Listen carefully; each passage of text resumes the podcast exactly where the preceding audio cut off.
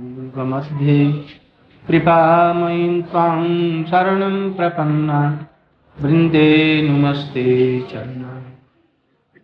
हे गौरचन्द्राय राधिकाय, तदालय कृष्णाय कृष्णभक्ताय तद्भक्ताय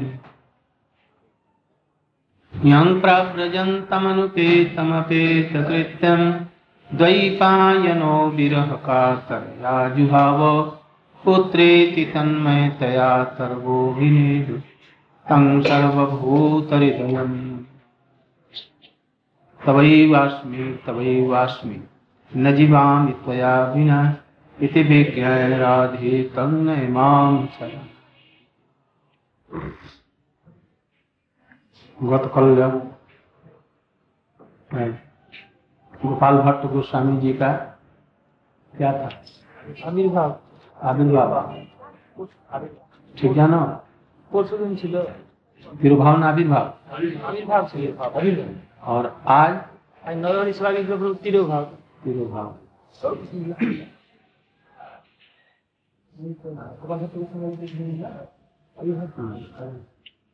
गोपाल भट्ट जी के सामने स- समय में उन- उनके संबंध में कुछ बोलो नरहरि प्रभु के संबंध में तुम लोग नहीं जानता है उसमें बोलो आओ। मेरे तो मिनट बाद बेची तो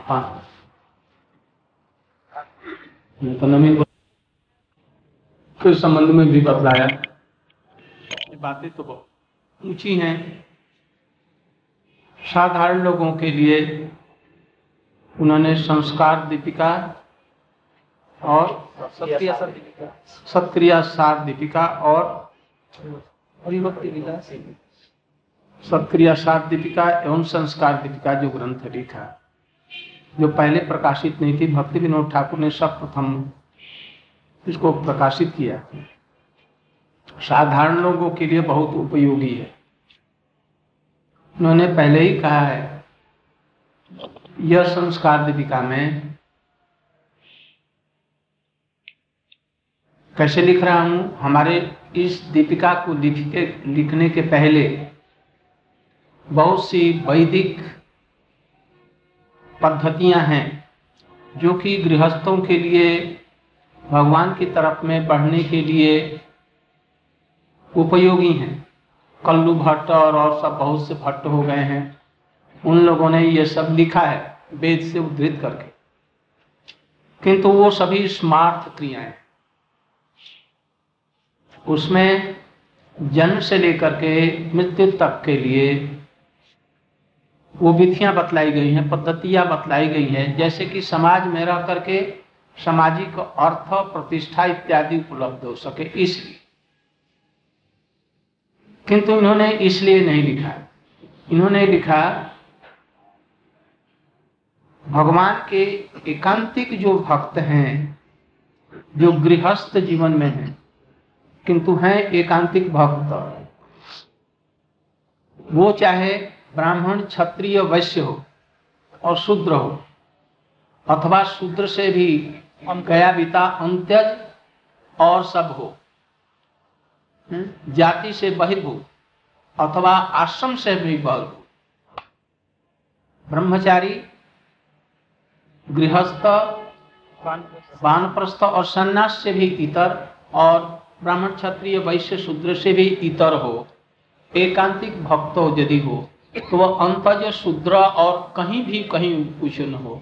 उन सब लोगों के लिए कल्याणकर पद्धति में लिख रहा वो भी वेद शास्त्र से ही चयन करके, उन्होंने जैसे वेद शास्त्र से चयन करके लिखा है, किंतु मैं भी उन लोगों से प्रमाणिक श्रुतियों को ले रहा मैंने विशेष करके श्रीमद् भागवत से और श्रीमद् भागवत के अनुकूल जो ग्रंथ हैं, उनसे लिया है।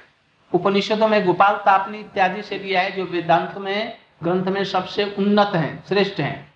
उन लोगों से हमने चयन किया है एकांतिक गृहस्थ वैष्णव के लिए। चाहे वो वर्ण धर्म के अंतर्गत हो तो इसके बाहर में भी। आजकल ये आंदोलन चला रहे हैं शूद्रों के लिए बड़े व्यक्तियों के लिए। हमारे चैतन्य महाप्रभु इत्यादि ने सबसे पहले ही ये सब किया था। उन्होंने वर्ण धर्म की स्थापना की थी सबके कल्याण के लिए। तो इन्होंने भी इस ग्रंथ को इसी के लिए लिखा। किस लिए लिखा? एकांतिक वैष्णवों को भगवान के अतिरिक्त और किसी की पूजा नहीं करनी चाहिए। यदि वो करता है तो ये नम अपराध होगा। है? इसलिए ये सबको नहीं करना चाहिए, इससे भक्ति की हानि होती है। जो लोग भगवान का भजन नहीं करते हैं, वही लोग माता, पिता, समाज, देवता, ऋषि और सबके ऋणी होते हैं। किंतु जो लोग भगवान का एकांत आश्रय ग्रहण करते हैं और उन भगवत तत्वों में भी सबसे श्रेष्ठ जो कृष्ण तत्व है उस कृष्ण का यदि आश्रय ग्रहण करते हैं मुकुंद जी का तो क्या होगा? मुकुंद। गतो मुकुंदम परिहित करता तो वो सब जितने भी ये कर्म हैं क्या कर्म? जन्म से लेकर के मृत्यु तक के जितने संस्कार इत्यादि हैं उसमें देवताओं की जो पूजा होती है गणेश की पूजा, ब्रह्मा जी की पूजा, दुर्गा की पूजा, नौ दुर्गाओं की पूजा और नवरात्र इत्यादि में, विवाह के समय में भी ये सब होता है। वैष्णव एकांति को ये सब नहीं करना चाहिए, चाहे वो स्त्री हो, चाहे पुरुष हो। अपराध होगा। कैसे अपराध होगा? यदि राष्ट्रपति के सामने एक चौकीदार को आप बैठा करके उनसे बड़े सिंहासन पर उनकी पूजा करें। तो जिस प्रकार से वो अप्रसन्न होंगे ऐसे ही सर्वावतारी जो कृष्ण हैं उनका शरण ग्रहण करने वाला यदि इन सब देवताओं की पूजा करता है ने, और श्राद्ध करता है तर्पण करता है अपने पूर्वजों इत्यादियों को जो बद्ध हैं तो इससे नवा अपराध होता है। ये सब नहीं करना चाहिए एकांतिक लोगों को चाहे स्त्री हो चाहे पुरुष। यदि करता है तो नमापराध होने के कारण वो कृष्ण भक्ति से च्युत होकर के अनंत नरक में जाएगा। इसलिए उन्होंने ये शास्त्र से प्रमाण उद्धित किया देवाश्री भूताप्त निर्णाम नायम रेणी चकंकर जा सर्वत्मना सर्वात्मना शरणम शरणम गतम मुकुंद परिहत्य करतुम।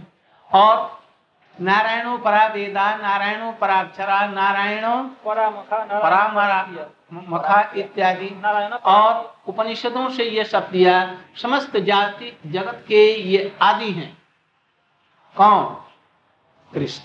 प्रलय करने वाले सृष्टि करने वाले स्थिति करने वाले महाविष्णु के भी उनके भी मूल जो नारायण हैं उनके भी मूल जो महासंकर्षण है, उनके भी मूल जो बद्ध मूल संकर्षण है। यहाँ तक कि बलदेव प्रभु के भी आदि, ये सर्व आदि, ये सब कारणों के कारण है।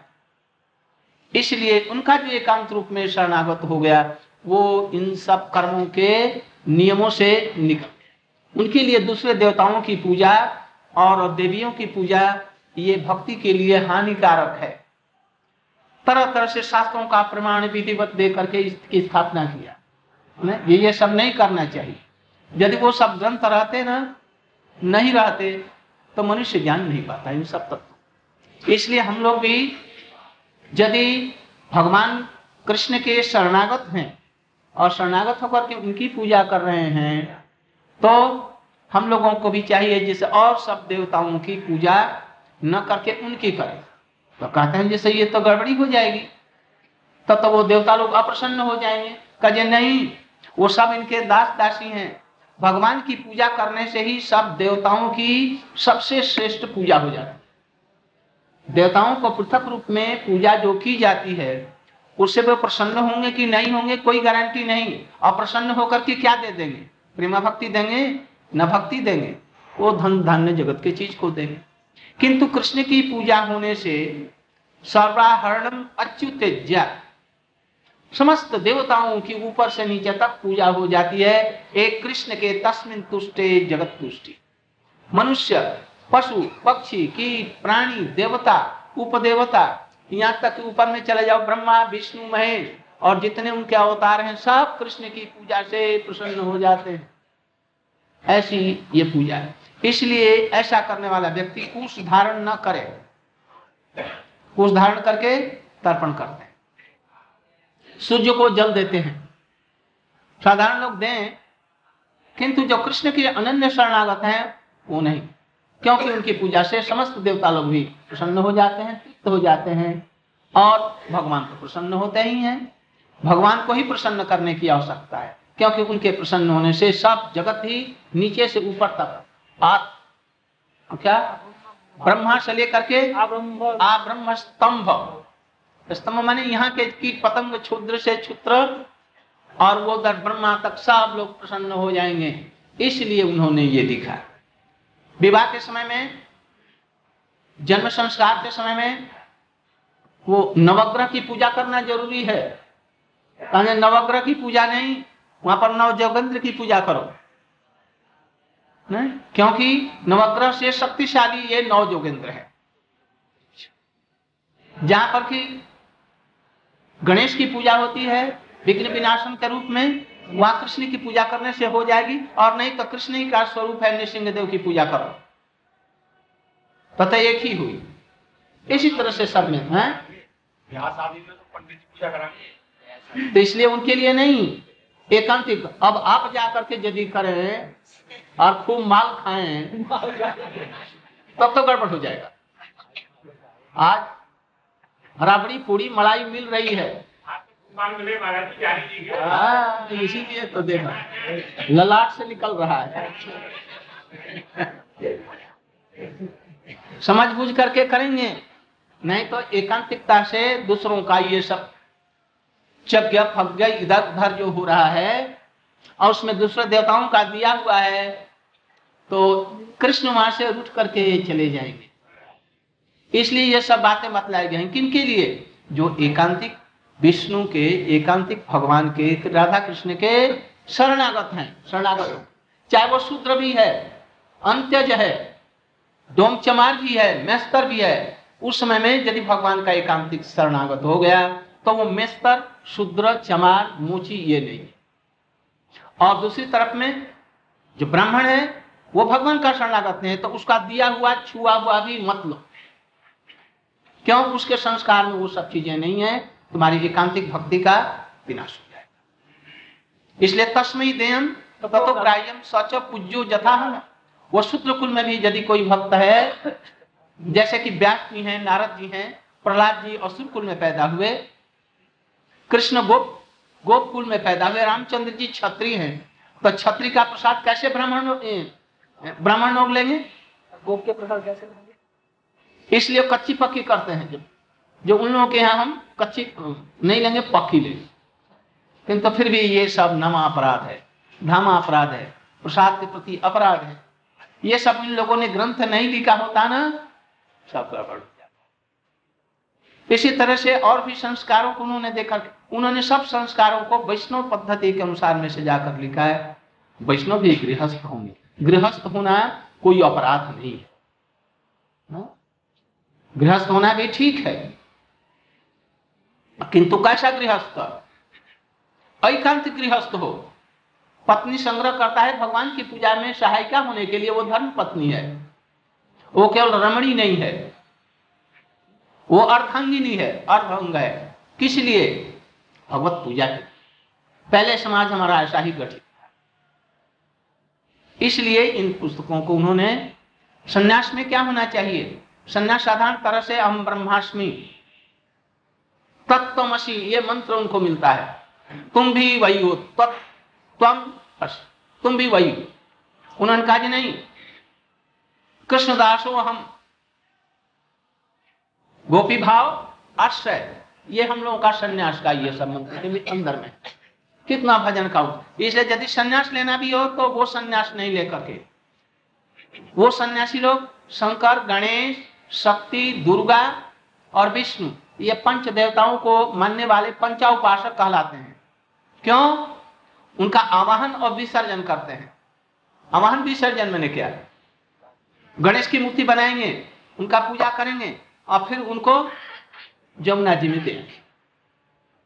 ये आह्वान है। मिट्टी की मूर्ति बना ली कुछ बना ली दुर्गा जी का, नौ दुर्गा में। और नौ दिन पूजा करने के बाद में अपनी मैया को सहा उसमें ले करके सवारी में और ले जा करके जमुना जी के बीच में उल्टा करके फेंक देते हैं। यही मैया की सेवा है। इस में आवाहन और विसर्जन है। वैष्णव में आवाहन, विसर्जन नाम की कोई चीज़ नहीं। नित्य उनकी पूजा। हम लोग कभी भी आवाहन नहीं करते और विसर्जन नहीं करते। वो जैसे हैं वैसे ही। ये सब अंतर है। उनकी पूजा सब अपने लिए होती है। और वैष्णव की पूजा किस लिए होती है? कृष्ण की प्रसन्नता के लिए ये दोनों में अंतर है। अपने लिए कुछ नहीं होता इसलिए इतने उद्भट विद्वान, देखा जो परमार्थी तो वो संदर्भ लिखा भी गया। उसको तो विद्वान व्यक्ति ही समझेंगे। और इन सब चीज़ों को साधारण क्रिया से भी भगवत प्रक्रिया होनी चाहिए, भगवान संबंधित क्रिया कैसे करनी चाहिए, ये सब क्रियाओं को दिखलाया बहुत से लोग ऐसे हैं जो संघ के अभाव से हरिनाम कर लेते हैं, तिलक भी लगा लेते हैं, गले में माला भी है। मंत्र भी ले लिया। किंतु वो वैष्णव में, शैवों में और मायावादी में क्या अंतर है, ये नहीं पंच उपासना भी करते हैं। सूर्य गणेश, शक्ति इत्यादि सभी की? उनमें से कृष्ण भी या विष्णु भी एक। उनमें कोई अंतर नहीं होता। है हम लोग यदि पूजा भी करते हैं तो हमारी पूजा में कृष्ण परमाराध्य हैं, उनके दास दासी के रूप में माता, पिता, भाई, बंधु, कीट, पतंग, चिटी तक भी पूज्य है। ये तो ले लेंगे हम लोग। किंतु कृष्ण के समान ये सभी पूजाएँ इस रूप में नहीं होगा। यहाँ तक कि कृष्ण से भी अधिक पूज्य गुरु और वैष्णव होता है, इसको ग्रहण कर लेंगे। किंतु सब देवता लोग भगवान के समान है, या भगवान ही है, और तुम भी भगवान हो, और सब कुछ भगवान है। ये। इसलिए उन्होंने ये सब किया।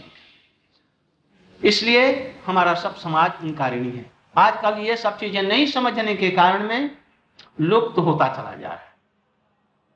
किंतु जिसको कल्याण करना हो, इन सब विचारों को ग्रहण करके एकांतिक रूप में, अत्यंत सहज रूप में भगवान का भजन करें। उनका जीवन सार्थक होगा। आज नरहरि प्रभु का तिरुभाव तिथि। नरहरि प्रभु माने हमारे गुरु जी के गुरु भाई। उनसे बहुत कुछ हम लोग शिक्षा लेनी चाहिए। हमने उनका दर्शन किया। और तो कोई दूसरा नहीं है यहाँ जो उनका दर्शन किया हो। कोई नहीं उन्नीस सौ चौवन में वो चले गए। इसलिए चौवन के बाद में यदि आए हों कोई। उन्नीस सौ चौवन से पहले। उन्नीस सौ अड़तालीस या अड़तालीस में वो चले गए।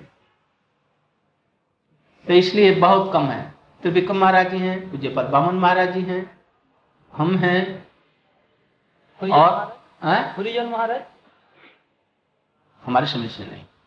हरिजन महाराज सुधाम इत्यादि कोई नहीं। एक गोविंद था गोविंद बाबा जी वो चला गया। और कोई वो पढ़े लिखे नहीं थे। अभी। बचपन में दस बारह वर्ष की उम्र में घर से चले आए। जाति तो नहीं लेना चाहिए, कहना चाहिए। फिर भी जाति का यदि दिया जाए तो कायस्थ कुल में आविर्भूत हुए थे। देखने में ठीकने से थे।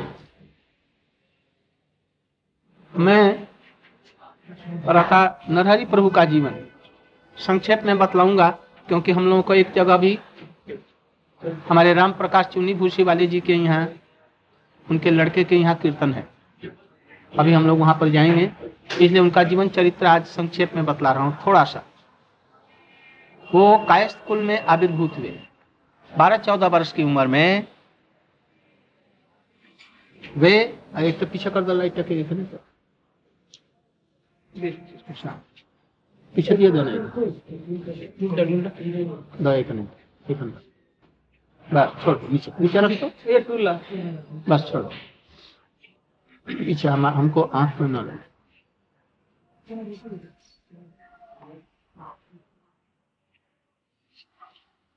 वो पढ़े लिखे बहुत कम थे। बचपन में ही घर छोड़ करके आए। जब भक्ति सिद्धांत सरस्वती गोस्वामी जी आरंभ किया प्रचार उस समय में श्री मंदिर में प्रभुपाद जी इनको लगाया पुजारी के रूप में। ये पूजा करते थे और अपने वो कांसर बजा करके ये सब हरिनाम संकीर्तन किया करते। उस समय बहुत कम लोग आए थे मठ में। हमारे गुरु महाराज जी उस समय में उनके बाद में आए।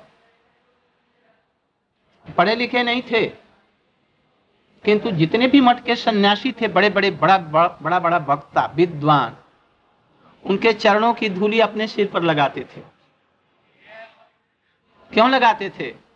पढ़े लिखे नहीं थे भाषण भी नहीं देते थे। किंतु उनके उपदेश अमूल्य होते थे। प्रभुपाद जी की सेवा उन्होंने इस प्रकार से की जो सब लोग उनको अपना गु, बड़ा गुरु भाई या शिक्षा गुरु के रूप में उनको मानते थे। हमारे गुरु महाराज जी से उनकी बड़ी बड़ा ही सख्त भाव था। तुम तुम्हारा ऐसा तू इत्यादि परस्पर बोलते थे यहाँ तक कि देखा है हमने, नवदीप मठ का उस समय में मठ कमांडर वो थे, नरहरि प्रभु और गुरु महाराज तो सबके आचार्य थे, किंतु गुरु महाराज जी जब चुचुड़ा से या प्रचार से आते थे तो ये अपनी छोटी सी बाँस की एक चौकी बनी थी, बाँस की, न? और उसी चौकी पर ये दे दिया था पट्टे कुछ रख दिए थे, लकड़ी के चिरे हुए, वो भी बनाया हुआ नहीं, ऐसे ही। उसी पर इनका बिछौना, वो बिछौना हटा देते और गुरु जी का बिछौना उस पर कर देते और पास ही में नीचे वो सो जाते। न? और उन्हीं से गुरु महाराज परामर्श करते और सब कुछ काम गौड़ी वेदांत समिति का चलता। है? वो रात में कब उठते? कुछ भी ठीक नहीं। सब समय जगते ही रहते। छोटे छोटे बच्चे हमारे बामन महाराज जी भी उस समय बच्चे जब आए तो नरहरि प्रभु जी रात में इनको उठा करके पेशाब करने के लिए पैखाना करने के लिए ले जाते थे। और यदि कोई बच्चा ऐसे सोया हुआ है तो उसको अपना चादर उड़ा देते या चाद उसका रजाई इधर उधर हो गया है उसको उठा। और खिलाते। पिलाते सबका पालन पोषण करते। इसीलिए प्रभुपाद जी ने इनको मठ की मैया कहते थे। जो गौड़िया मठ की मैया ये नरहरि प्रभु जी हैं। निरंतर हरि नाम करते, चलते, फिरते, उठते, बैठते, माला से ऐसे एक मिनट का भी समय बर्बाद नहीं होता।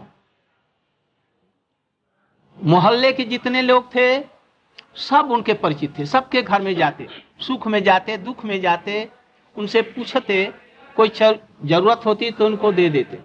हमको याद है जब मैं मठ में आया तो वो तो वो, देखते जी, इसको भूख लगी होगी ज़रूर। उस समय मैं 25-26 वर्ष का था। नौकरी छोड़ करके आया था। तो उस समय में हमको इशारे से जैसे और कोई ना देखे, ऐसे ऐसे बुला लेते। खेजूर का गुड़ और मूड़ी दे करके कहते जी यहीं पर बैठ करके चुप से खा लो। न? और खिला करके बर्तन वर्तन धो देते। ऐसे स्नेह करते मानो सब लोग समझते थे कि हमको ही सबसे अधिक स्नेह ये करते हैं। सब लोग उनके स्नेह के भूखे रहते ऐसा उनका जीवन चरित्र था।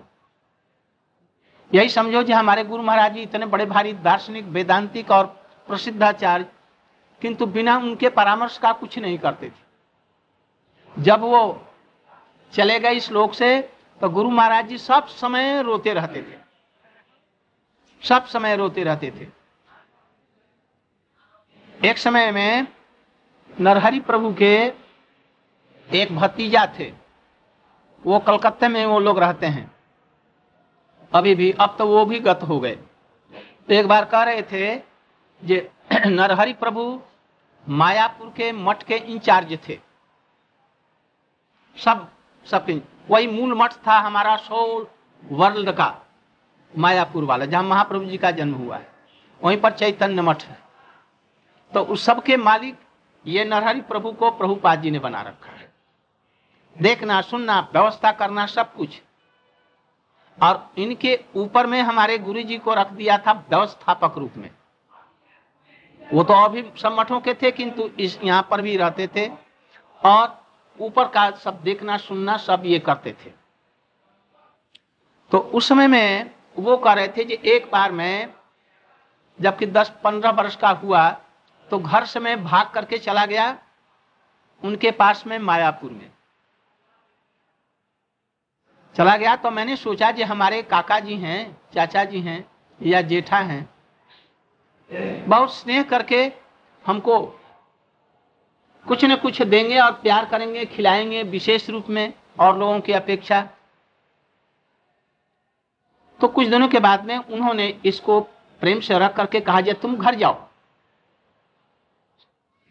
इन्होंने देखा, जी, हमारे पास में तो जाने के लिए पैसा नहीं तो ये पैसा ज़रूर देंगे आप कुछ अधिक पैसे देंगे।